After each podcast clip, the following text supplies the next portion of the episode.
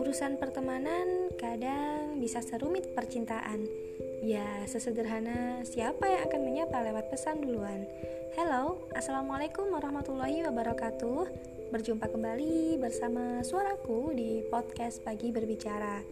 Di momen kali ini, aku mau cakap tentang circle pertemanan dan ya masih related lah ya dengan kehidupan para dewasa yang sempat aku ulik di episode yang lalu. Semoga aja bisa related ke semua kalangan, bukan cuma dewasa tapi ABG juga ya. Nah, teman-teman, kalau ingat-ingat lagi, masa-masa sekolah, kuliah bisa jadi itu adalah masa termudah bagi kita buat cari teman, ya nggak? Dengan starting point yang sama, sebaya. Nah, ini jadi lebih mudah buat kita mengumpulkan ya, collect a lot of friends ya, mengumpulkan banyak teman.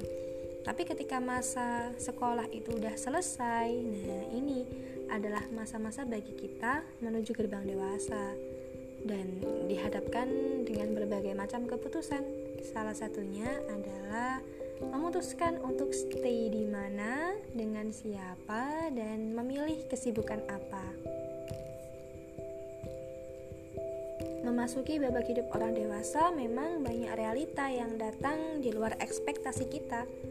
Salah satunya adalah para kawan, sobat, teman yang mulai terasa jauh. Kehidupan berjalan dan ya tiap orang bisa saja berubah, ya kan? Kita emang harus paham bahwa setiap orang tuh punya kewajiban yang harus dijalankan di luar pertemanan. Hidup kita dan kawan-kawan kita mungkin saat ini ada di babak yang berbeda gitu.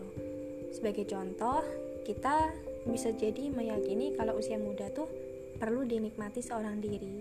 Sedang kawan kita percaya bahwa menikah dan menemukan tambatan hati itu adalah uh, satu hal yang harus segera, disegerakan gitu kita juga bisa jadi meyakini kalau berkarir dan berambisi dalam pekerjaan itu adalah suatu keharusan di usia kita sekarang. Tapi bisa jadi kawan kita punya pendapat yang lain. Nah, dari sini bisa kita simpulkan dong kalau beda pandangan, beda tujuan, pasti beda juga prioritasnya. Prioritas untuk apa ya? Prioritas waktunya ya, waktu dan sebagainya itu. Nah, jadi teman-teman pun seharusnya nggak perlu merasa asing dengan makin mengerucut ya atau mungkin makin sempitnya sempit circle pertemanan kita gitu. Kalau boleh cerita siklus ini pun juga pernah mampir sih di diri aku. Ya kayaknya hampir semua dewasa pernah ya ngerasain uh, circle pertemanan yang semakin menyempit gitu nah ini kalau di aku waktu masa-masa awal pulang kampung di awal pandemi gitu kan ngerasa kayak di rumah ngapain?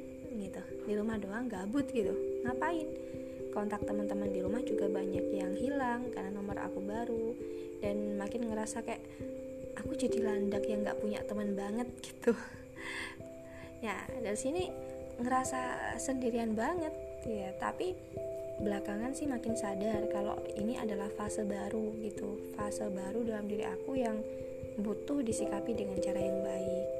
Nah, sebagai uh, apa advice juga ya bagi kita yang berada di fase mendewasa dan makin sempitnya circle pertemanan kita untuk itu mungkin kita perlu melakukan atau mencari cara untuk tetap bisa mempertahankan hubungan pertemanan yang tersisa. Ya karena setiap orang jelas punya kesibukan tapi di tengah-tengah padatnya rutinitas tersebut kita perlulah ya untuk tetap menyalakan komunikasi dan menunjukkan kepada kawan-kawan kita kalau kita masih mengingat mereka.